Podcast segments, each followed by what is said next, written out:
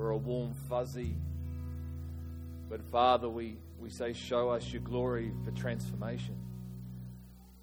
Lord, Moses wasn't into warm fuzzies. He was up that mountain seeking the presence because in the presence he was transformed. And Lord, we seek your presence today through song, through prayer, through your word for transformation. To be transformed into the image of the person that we follow, that we worship, called Jesus Christ. Lord, we're changed in the fullness of your presence. Your word you've given us, Father, for transformation. The living word of God, you said it has spirit and life. We are transformed, metamorphosize through engaging with your Son Christ, the presence. I love what I heard recently when Shirley, Father Thomas, you said, The Lord has written himself on paper that the written scripture is the Lord on paper. Father, you communicate to us in so many ways through creation, through one another, through your word, through your presence, your spirit, through a conscience.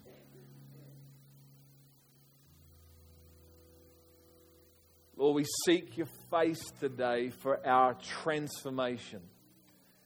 That we would leave here changed. Not the same as when we walked in. Not the same as what we were a year ago, or six months ago, or three months ago. God, you've come to set the captive free. We prayed this morning about a place of freedom in you, God.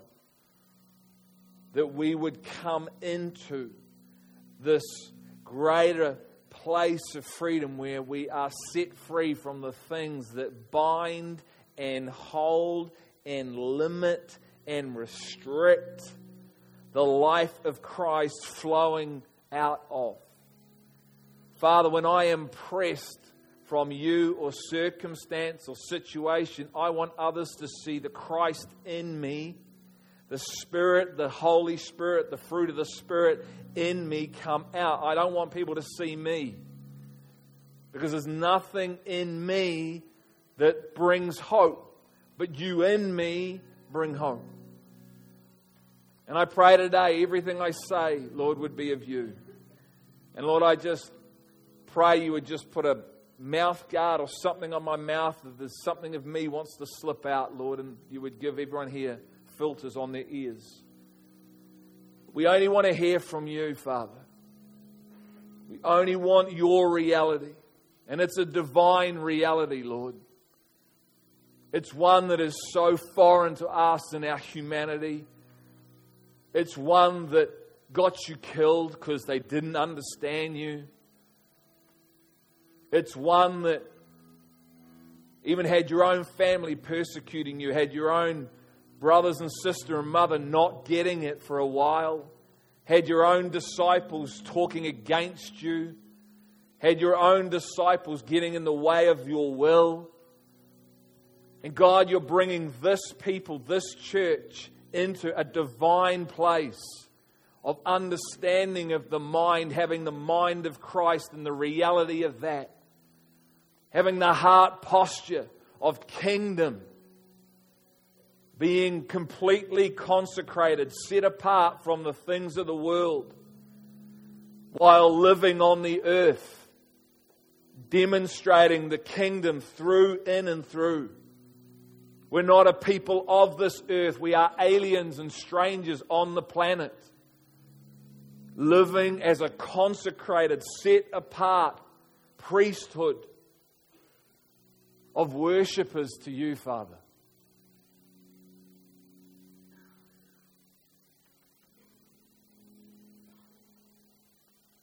How cool is that? How cool is it to be an alien here on the planet? A stranger to the things of the world. To be so different to be misunderstood for Christ. Paul said, I want fellowship with your sufferings. Man was so misunderstood by some that he was persecuted, spat on, whipped, stoned, left for dead. But by others, he says, I was known. And by someone, I was known. You know, there's that group, Jesus Freaks, or Jesus Freak. And really, that's the reality that we are to walk in on earth. Freaks to a reality, but yet serving and laying our lives down for that very people that would cause you a freak. It's the ultimate posture in Him. You know, I was thinking this morning, I was talking to Danielle and just said, you know,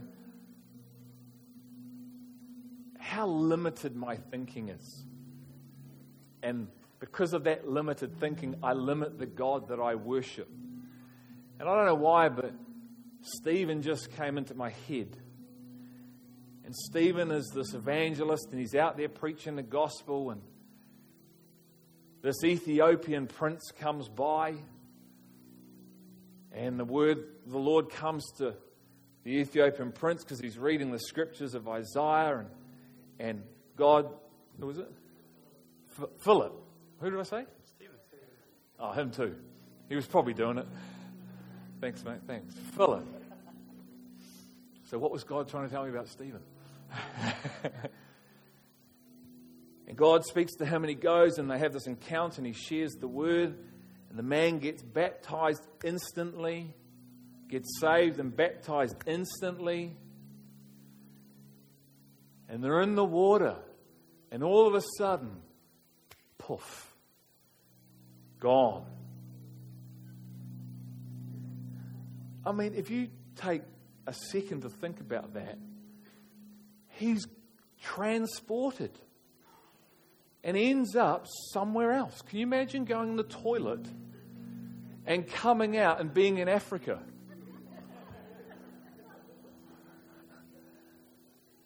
Think about it. Completely into another dimension somewhere in another place. How much, God, do I limit you in my logical earthly thinking and my earthly postures of trying to have a nice home with a nice fence with the 2.5 children and the perfect Hollywood wife?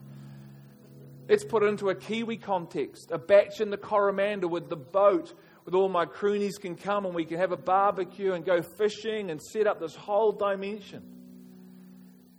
And on one aspect, God says, you know what? If you seek my kingdom and my reality and my righteousness, my whole divine posture, that's actually okay to a measure because you need all that stuff.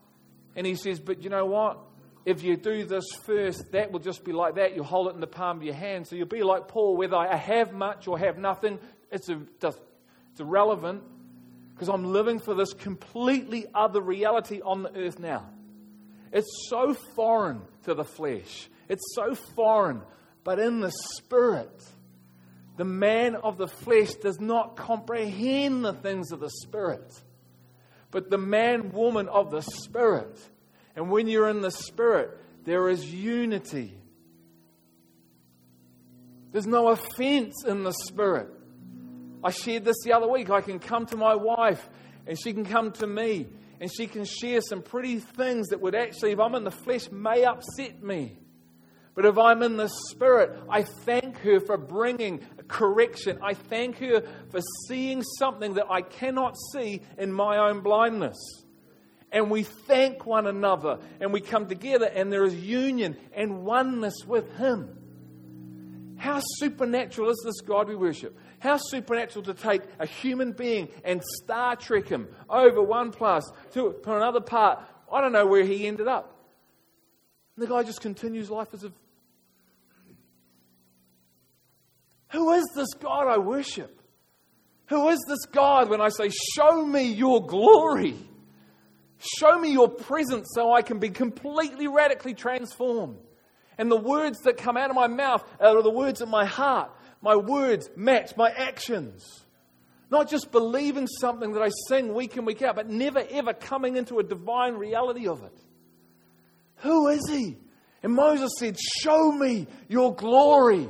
I need your glory. If your presence does not go with me, I'm stuffed. What will separate me from the people of the earth to your people if your presence does not go with me? I may as well not go anywhere. Show us, Lord, your glory today. Show us your presence through your word. May we turn aside and see. May we have the heartbeat of Moses today. May we have the mind of Moses, who, when was up on the mountain and confronted with something that was so illogical, so irrational, so something outside of the earth, the man turned aside to see, and then you spoke. You see, Moses didn't hear God and then went, Oh, what are you in the burning bush? Moses turns aside to see something that's so outside of his logical earthly thinking, and then God speaks.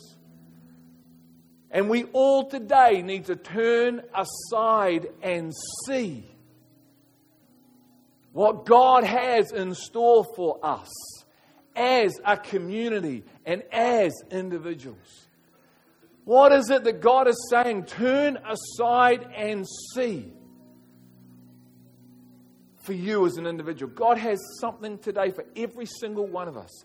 The Holy Spirit is so big, He can give you multiple nuggets all at the same time. Not only here, but at Arise and at the street and at the Hope Center and in life and City Impact and everyone who's gathering around the world. The Holy Spirit has something for everyone in an abundance. Because He can transport a physical man to somewhere else like that. So let's open our eyes, turn aside today, and see. And God says, if you will turn aside, I have something for you. And God then declared to Moses his will, not only for God's people, but for Moses himself. So, what does God want to tell you today as you turn aside to see about your purpose and the will He has for your life as being part of this family and an individual? But God's got to find something in us that wants to turn aside and see. Because it's easy to just continue living your life like this, walking like this way, and God's over here in the burning bush, and you're like, oh, that's interesting. Wonder what that is. I don't know. But weird.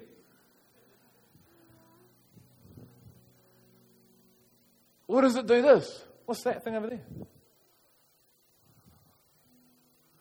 What is that? You see it, Mark? Your beautiful wife. He answered and he said, Amen, I think. See what happens with something that's so illogical? Whatever you hear something that's so outside of your normal paradigm, do you turn aside to see? Or do you just write it off? Do, you, do we rationalize it away because it doesn't fit into our paradigm, into our little nice box? My father, when he was healed of cancer, had a tumor in his bladder, gets laid hands the night before at a life group meeting, goes in the next day to have it removed, and they can't find it. 45 minutes looking for the thing, could see it the day before. Whack the monitor. Must be the instruments we're using. Mr. Simnor, we look for 45 minutes and we can't find the damn thing. It's gone. And my dad starts to break down and says, Doctor, do you know the Lord Jesus Christ? Who? The Lord Jesus Christ healed me last night. That's why you can't find it. Oh, well, I, I, I, don't know about that, Mr. Simnor. I, I, I, think we might have got the photo wrong on the x ray and we just can't sort of like figure out what. Uh, no, no, my, Father's weeping. No, no, I'm healed. You can't pay me now because you didn't operate on me. So the surgeon of all surgeons took it away. Well, I don't know about that, Mr. Sim. It's a little bit illogical. To, uh, uh, we might have to see you in six months to go for another scan and have a look up. We're great at rationalizing away what we don't understand, aren't we? Let's just sweep it under the carpet. Let's, let's, let's just pretend it's not even there. Do you want me to give you a biblical example? They're all gathering in the upper room, waiting. They've been having a heart posture of repentance for a number of days, waiting. The Bible says they're of one mind, waiting for the power to be imparted, waiting, hungry, desperate, turning aside to see.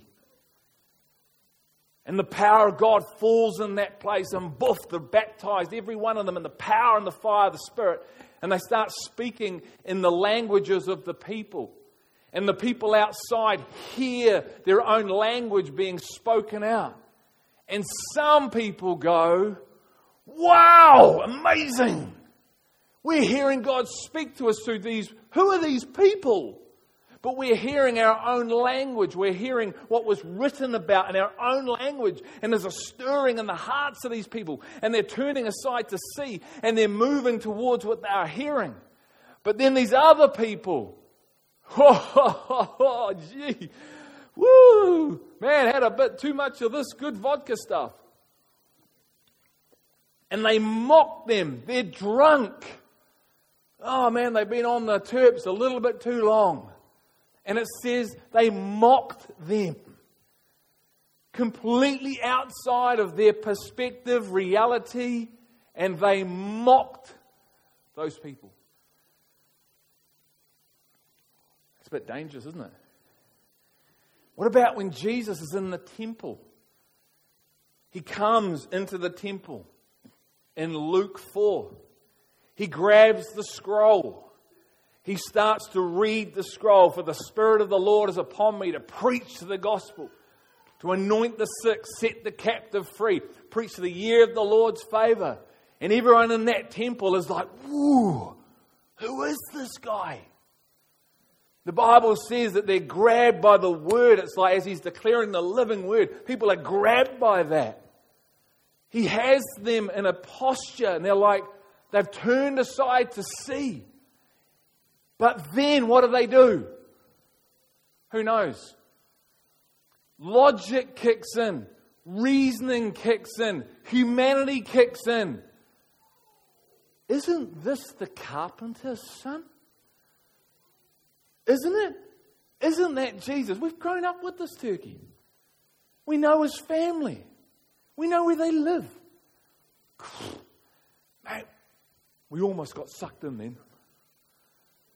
Man, no, no, it's the carpenter's son. I'm going to rationalize away what I'm hearing, seeing, so I can maintain my comfort and my posture and my life that I've become accustomed to.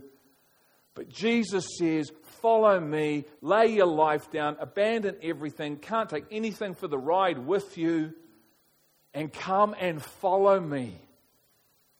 The Bible says that Levi Matthew left everything behind his livelihood. He's a tax collector, for Christ's sake. Leaves it behind. And he leaves it behind for Christ's sake. I say that in the positive, not the negative. For Christ's will, for Christ's life for what God will do through the Son and the will of the Father. You know, the question we need to ask ourselves is not, what is the will for my life? It's, Father, what is your will? And how do I align my life to that will? So I can come alive in the fullness of everything you bought and paid for.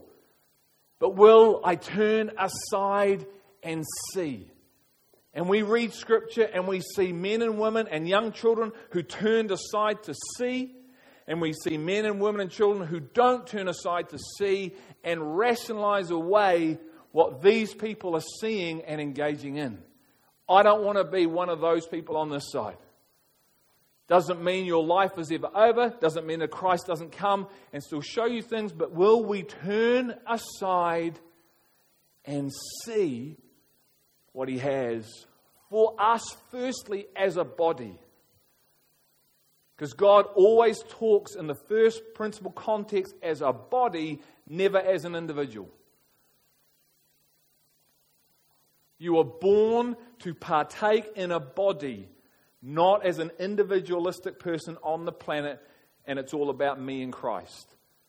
I was born with a gifting to fit into a body, and so a world would look and see a one body, not 30,000, a one body, an expression of God. God is one. Oneness, Christ on the earth, God on the earth through his people. But am I willing to turn aside from my reality and see something different?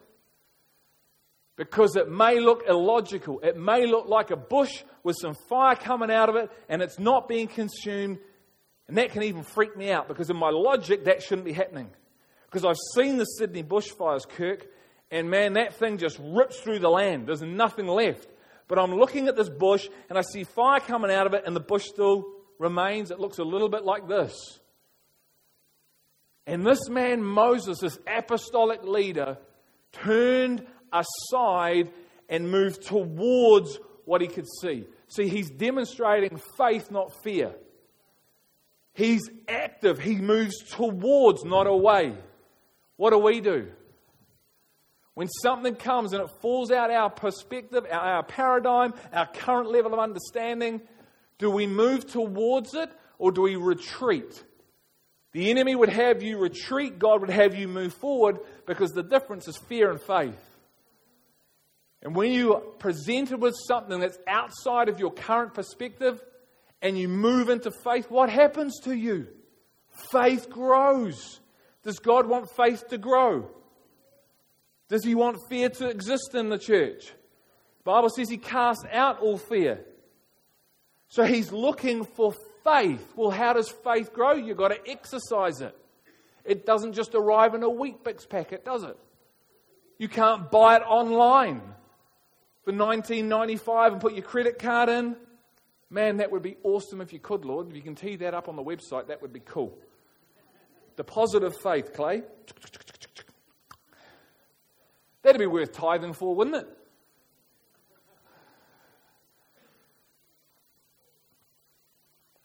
Big questions, eh? Come with me to Exodus 3 1 to 4. Exodus 3 1 to 4. I'm going to read this passage real quick. And there is gold in here. There is gold in these hills. We'll go looking. What happened to the man that found gold in the field? What did he do, James? Sold everything he had, went and bought the field where he found the gold. Sounds a little like come follow me, doesn't it? Okay, the burning bush. Number one, now Moses was pastoring the flock of Jethro, his father in law, the priest, the priest of Midian. And he led the flock to the west side of the wilderness and came to Horeb, the mountain of God. We're going to come back to that. That's powerful. Even that one passage is powerful, what's in there. The angel of the Lord appeared to him in a blazing fire from the midst of the bush. And he looked, and behold, the bush was burning with fire, yet the bush was not consumed. Verse 3 So Moses said, I must turn aside. I must. I must turn aside. There's a stirring, there's a hunger, there's something happening inside the man when he sees a form of something that he is, probably doesn't, well, no, he doesn't understand. I must turn aside now and see this marvelous sight. Why, I love this, he asks a question why the bush is not burned up. When the Lord saw he turned aside to look, God called to him from the midst of the bush and said, Moses, Moses. He said, Here I am. Here I am. Luke 5:22 Jesus said to this to these religious men he said why do you reason in your hearts in relation to the man that came on the mat that was lowered through the roof. And Jesus said, Friend, your sins are forgiven. Interesting where they reason. Thought it was in the mind. Why does Jesus say the heart?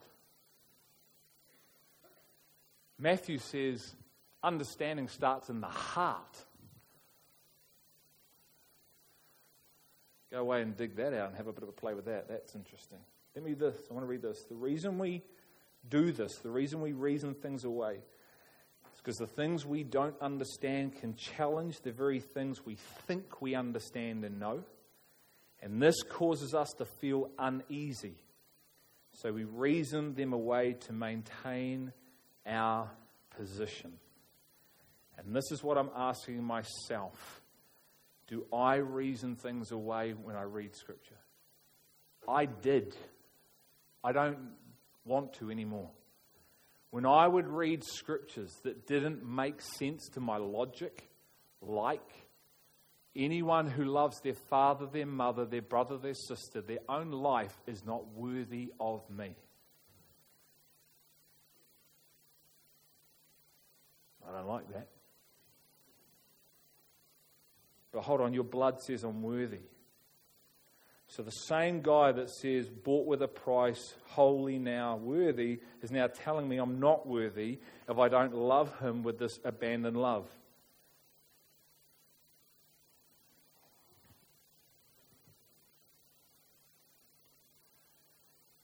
I'll just reason that away. Don't understand it. For God sent his son. Ah, his only son for me. It's beautiful. I understand that. Oh, just pour that on me more and more and more.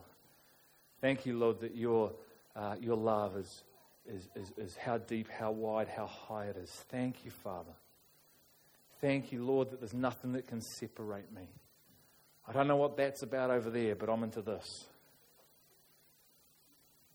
He wrote both. He gives you both. He says this Who is my mother?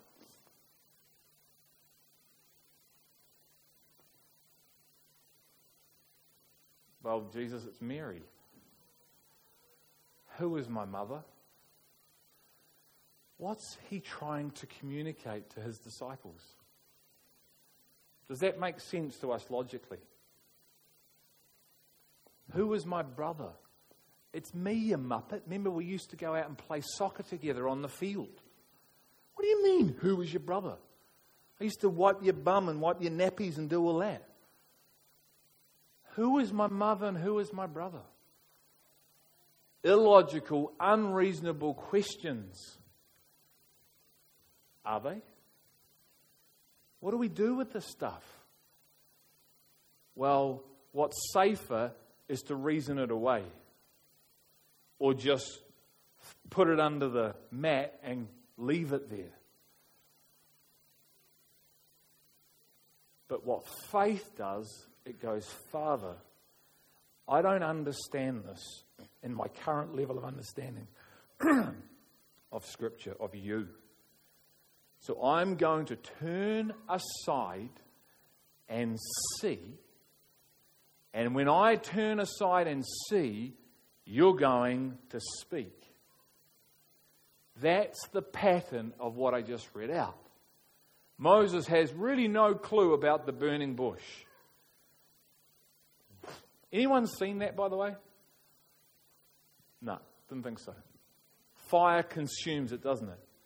But Moses doesn't rationalize away. He doesn't reason it out. He doesn't ignore it either, as if it doesn't exist. The Bible says that Moses turns aside and goes, Why isn't the bush burning up? One simple, open ended, beautiful question. And God says, Awesome. We've been waiting for that question. I've watched you, Greg, for five years ignore some of those red lettered things, letters to you that I wrote it for you.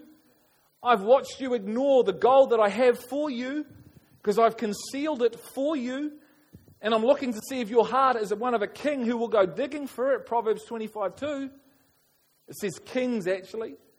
And I've been longing for this day where you would ask the question. So I can bring you into a renewed mind, a renewed perspective, and you would see me and understand me at a greater measure than you do today, son. Thank you for asking me the question, the King of Kings and the Lord of Lords, because until you asked the question, I wasn't coming. What is God looking for in His church, in our hearts? Or are we more concerned with the 2.5 kids, having a nice house, having the bach in the Coromandel, going on holiday every year because that's our right? Coming here week in, week out, and come on, feed me, feed me, feed me because that's my right as a Christian? Or am I going to lay my life down to build something of the Spirit that a world would look at and go, my goodness, I'm seeing God in it. And I want this God. I'm laying my life down to be unified. I have a gift on me, and I'm going to serve every one of you if it kills me. I'm talking about us doing that, not just me. And we build something of the Spirit. God's been talking about the Tower of Babel. Now, whenever you read the Tower of Babel, you're probably thinking the negative. I know I did. And God started to talk to me and say, Look at it through the eyes of the Spirit, son, and see the positive. These people built something that was so incredible. And the Bible says when they put their mind to it, nothing is, was impossible. So we better get down there and mess it up. What would it look like if that was defined by God's Spirit? A community of people defined to oneness, laying everything you have down for a unity in God. So, not you, but other people firstly could see. Because we have it, don't we? Haven't we already seen and partaken of and arrived at this partly measure thing? Experience Christ, so I'm enabled, I'm empowered to be able to lay my life down, to see a church that is unified on the earth. Well, if we don't turn aside to see and ask the question, that is beautiful scripture that will never be a reality in our lives. And God, right here at this place, called the rock, on the hill that's been prophesied is about building a unified body. It is the goal, it is the point, it's his heartbeat, it's the high priestly prayer. But he says, Will you turn aside and see and ask the question, and then let me define my will for your life?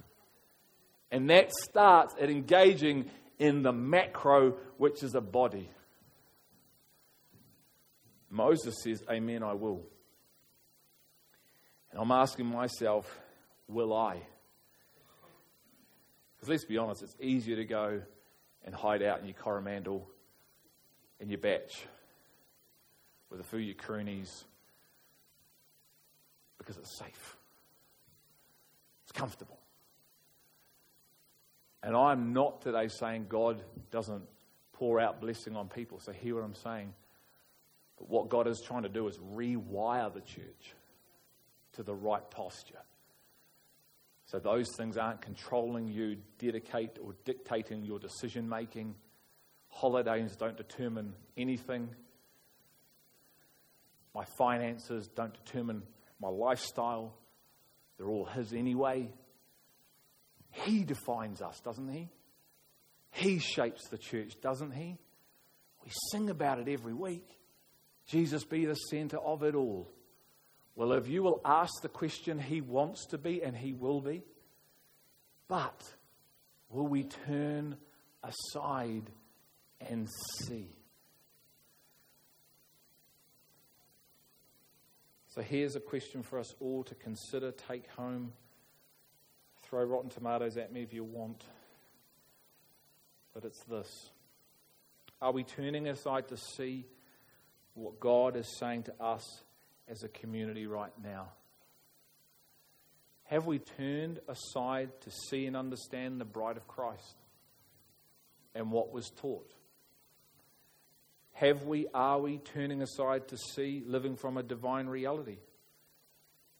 Loving one another as Christ loves. The wilderness journey that Clay spoke on. The new wineskin have we taken one moment and turned aside to see and ask one question? Or are we just doing our own thing? Just living for self? Bible says we are to meditate and marinate ourselves. Do not let this book of the Lord depart from your mouth, but meditate on it day and night. So you are able to do and careful to do all that's according to what's written in it. Then you'll be prosperous and have success. That is a turning aside to see and chewing on something and eating it and then bringing it up and then chewing on it and bringing it up and chewing on it and bringing it up. These are the words of Moses. I must, I must turn aside now. The urgency in his, his heart. I must turn aside, not next week, not tonight, now. There's an urgency about his present text to see this marvelous sight that I really don't understand why the bush is not burned up. And as I said before, he moves towards, it's active. So many of the church today are passive. We allow things to happen to us. We wonder why we're not living these lives because we're passive followers. We want, I said this to the young people, we want to define what following looks like. Don't we? Let's be honest, I do. I want to bring the sky with me. I'll hold the decoder up. I'll plug something into some power. I'll get a generator. While we're following you, is it okay if I watch Liverpool? Well, maybe, maybe not. Maybe I need to do a work in your heart first, Greg, before you have that. Because if the work's not done, you're still going to worship me on the journey, and you're probably going to set up camp somewhere, and you're probably going to get sick and tired of holding the aerial up. So you want to stick that on a house. So you'll need a house, then you'll need a power outlet, then you're going to have to pay for the power outlet to pay for your sky. Am I speaking to anyone today apart from myself? You see, it's a theocratic kingdom. It's not a democratic one like it is in this country. It's a theocratic one, which means it has a king, and the king decides what the rules are, and our role is to obey. You just see when the young people, and I shared that, like, I don't like that. You don't get a say. You have to obey. I'm a poet and I didn't even know it.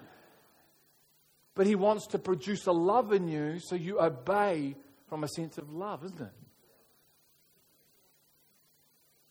This is what following Christ looks like. Hey, guys, nothing for the journey. Not a staff, not a bag, not clothing, not accommodation booked in so when you arrive there you get picked up in the limo and taken to your hotel.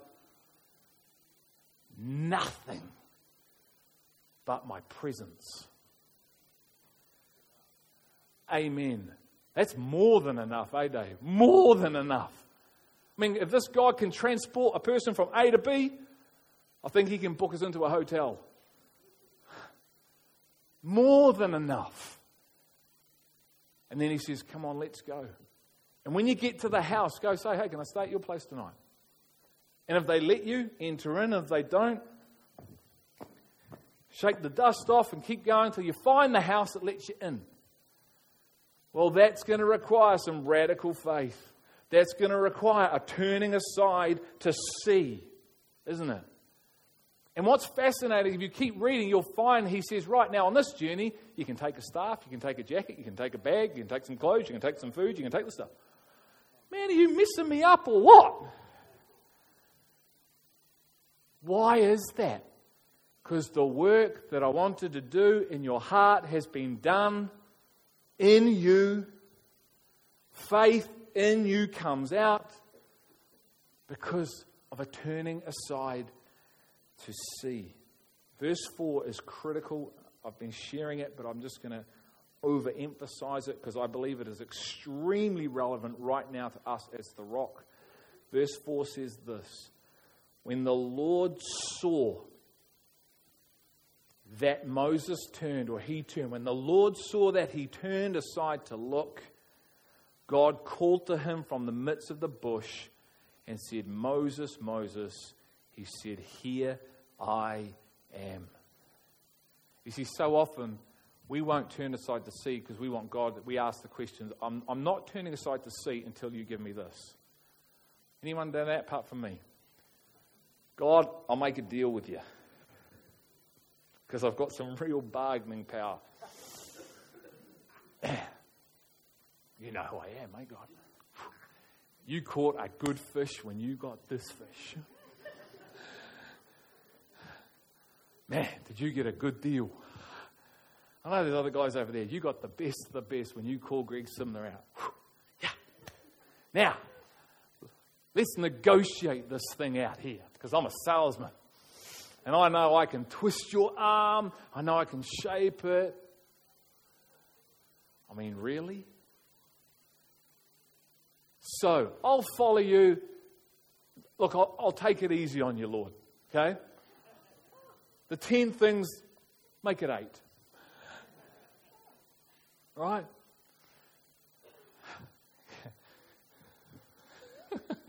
I've done that. It's a joke. You know what I found? You forget about your questions.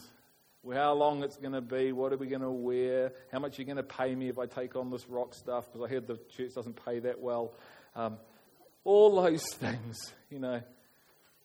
And you go,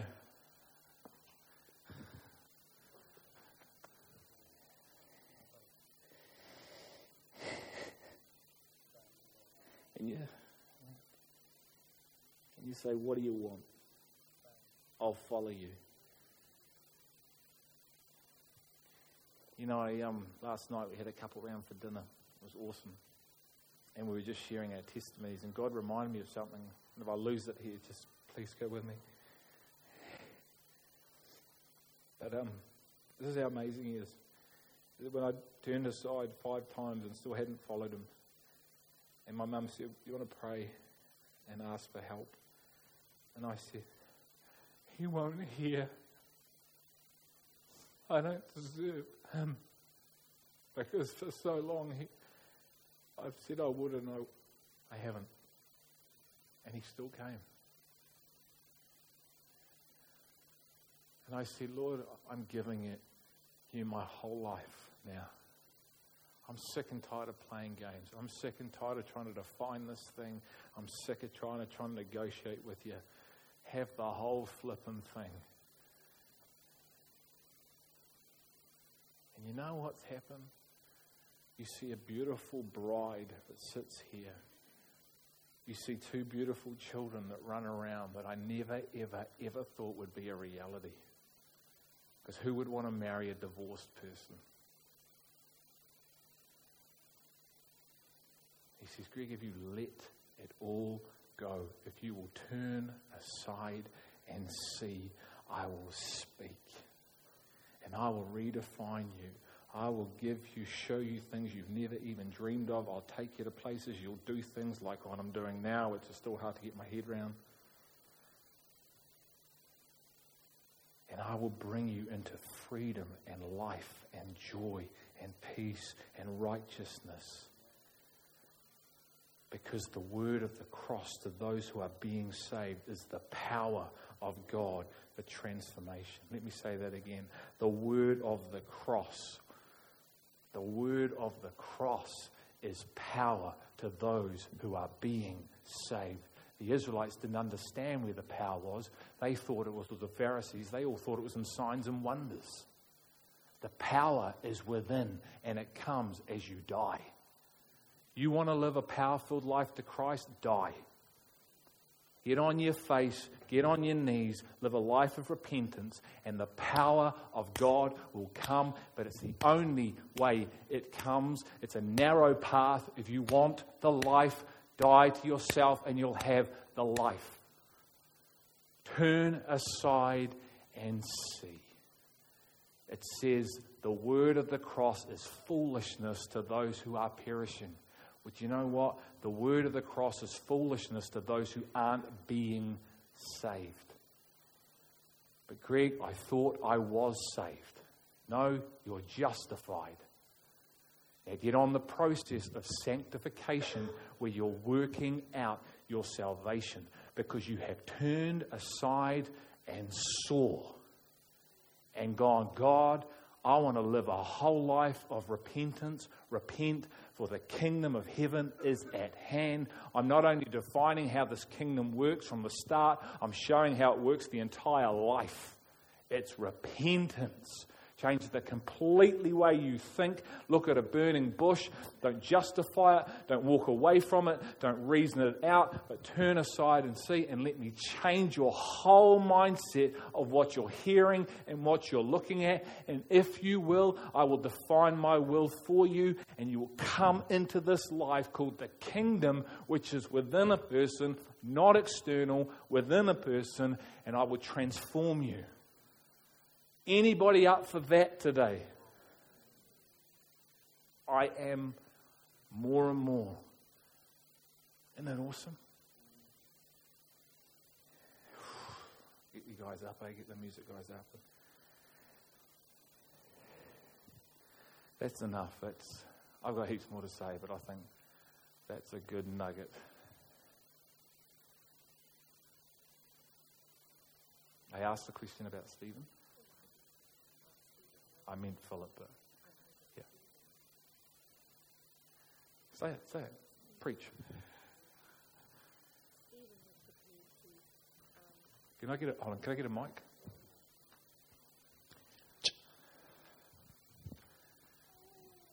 Stephen was prepared to stand up against the stand out against the established re- religious perspective to the point of death, and he gave up his life. And you know what? He was a deacon. Think about that. See, it's not about position, that's following Christ. That's being a follower of Christ. Did everyone hear what Rosie said about Stephen?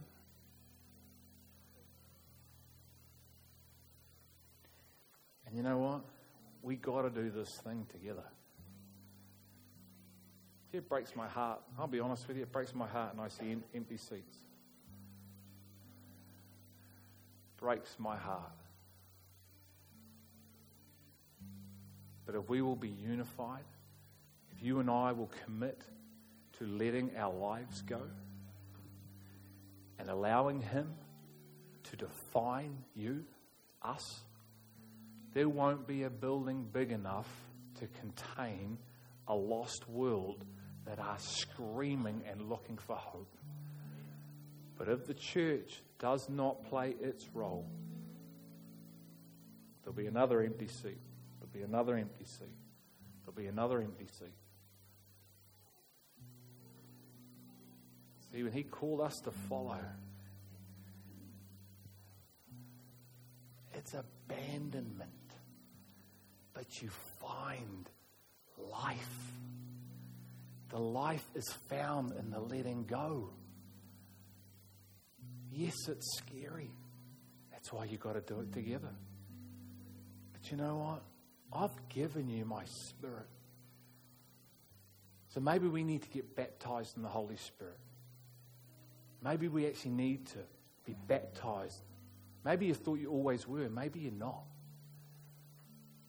Don't know. Maybe it's about really, really allowing the cross into your life.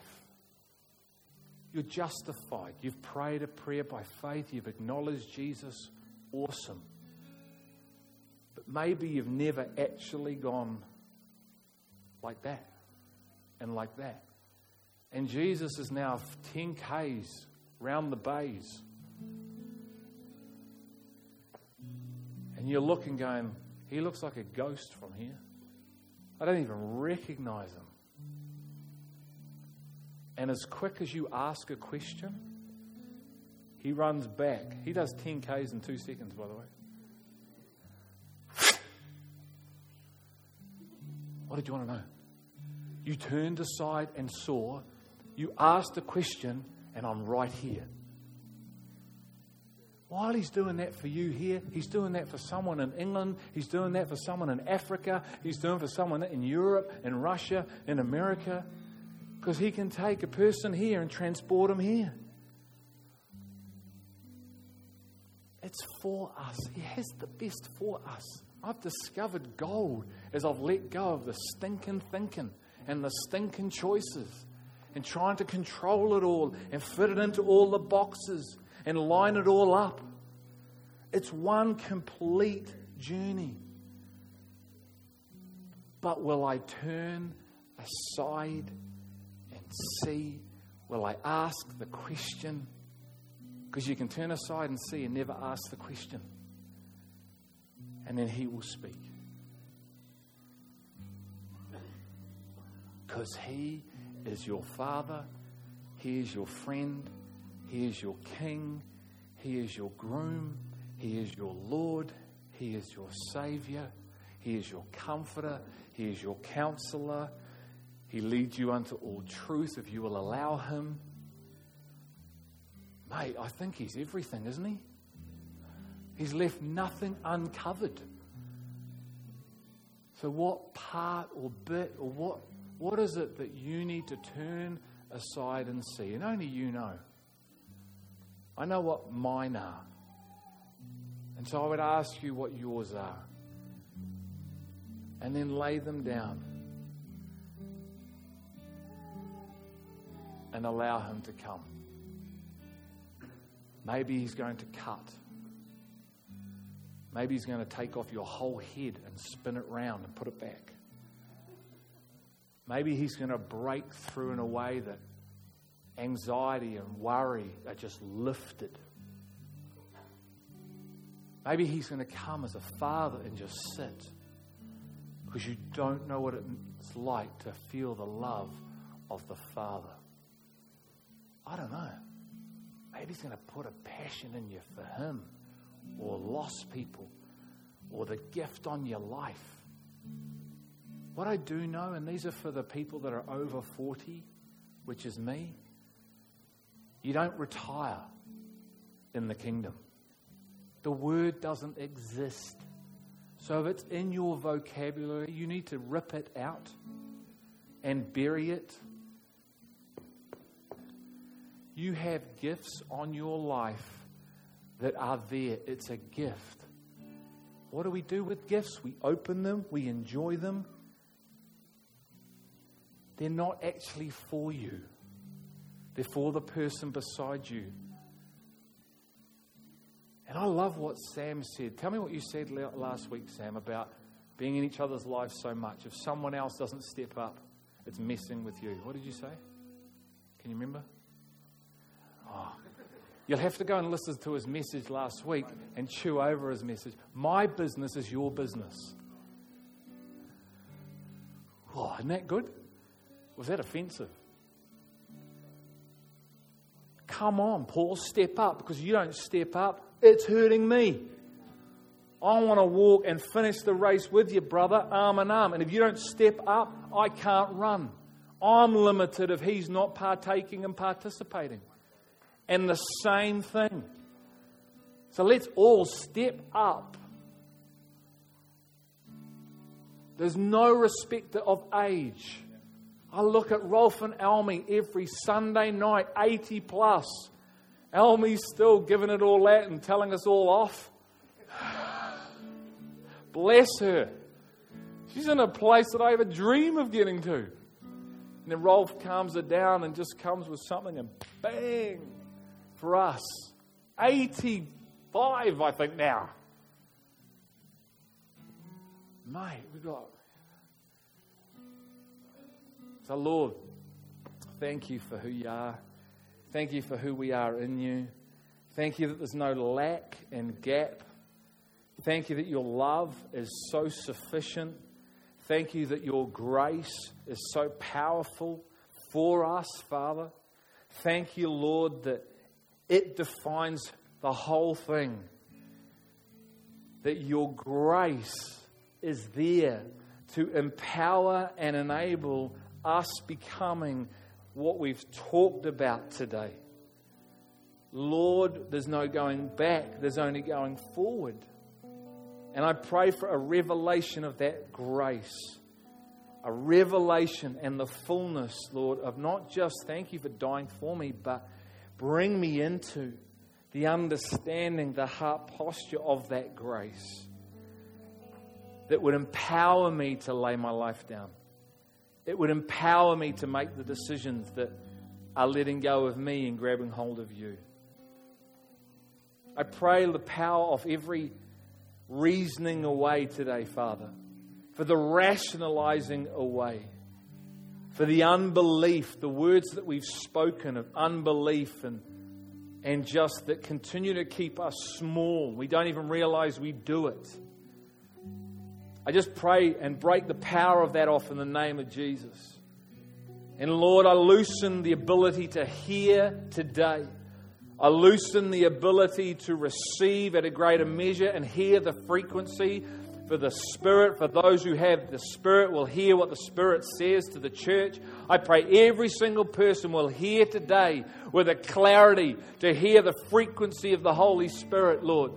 The notes of the Holy Spirit, Father that we would be people of the Spirit, not of the flesh. And we receive that by faith today, God. By faith today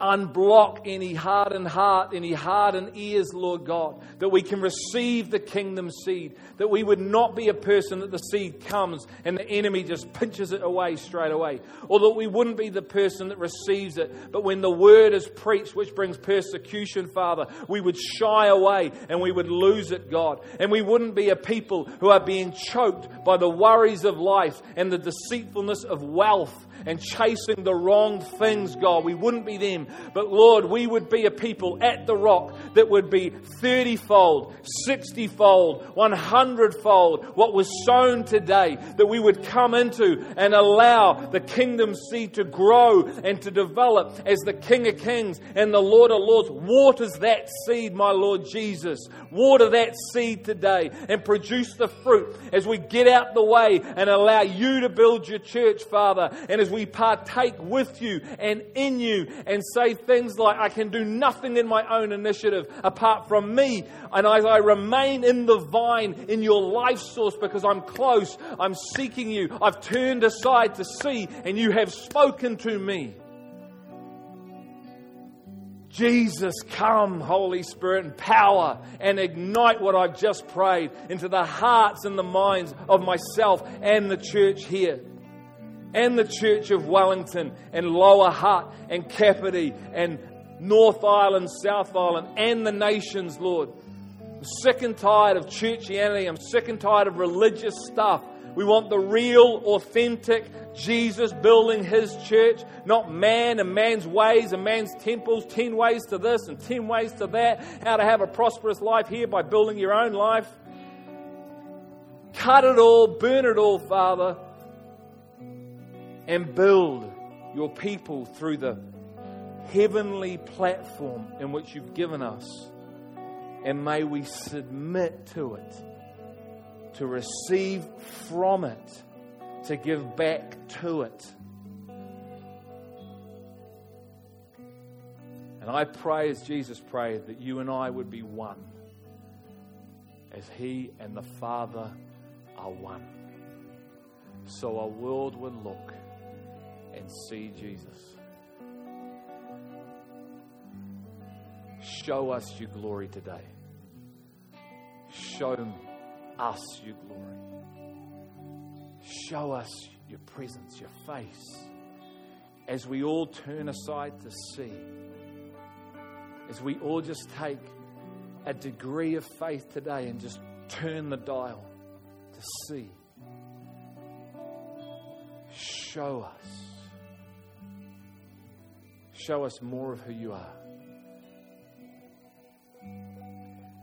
Show me your glory. Show me your glory, my God. Show us your glory. Show us your glory, my God. Show us